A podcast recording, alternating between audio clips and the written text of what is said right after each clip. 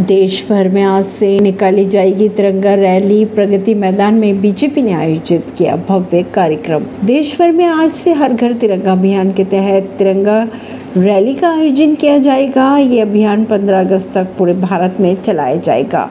दिल्ली स्थित प्रगति मैदान में बीजेपी की तरफ़ से भव्य कार्यक्रम का आयोजन किया गया है। यहाँ सांसदों की बाइक रैली को उपराष्ट्रपति जगदीप धनखड़ हरी झंडी दिखाई गई। परवीन सिंह на иделиси.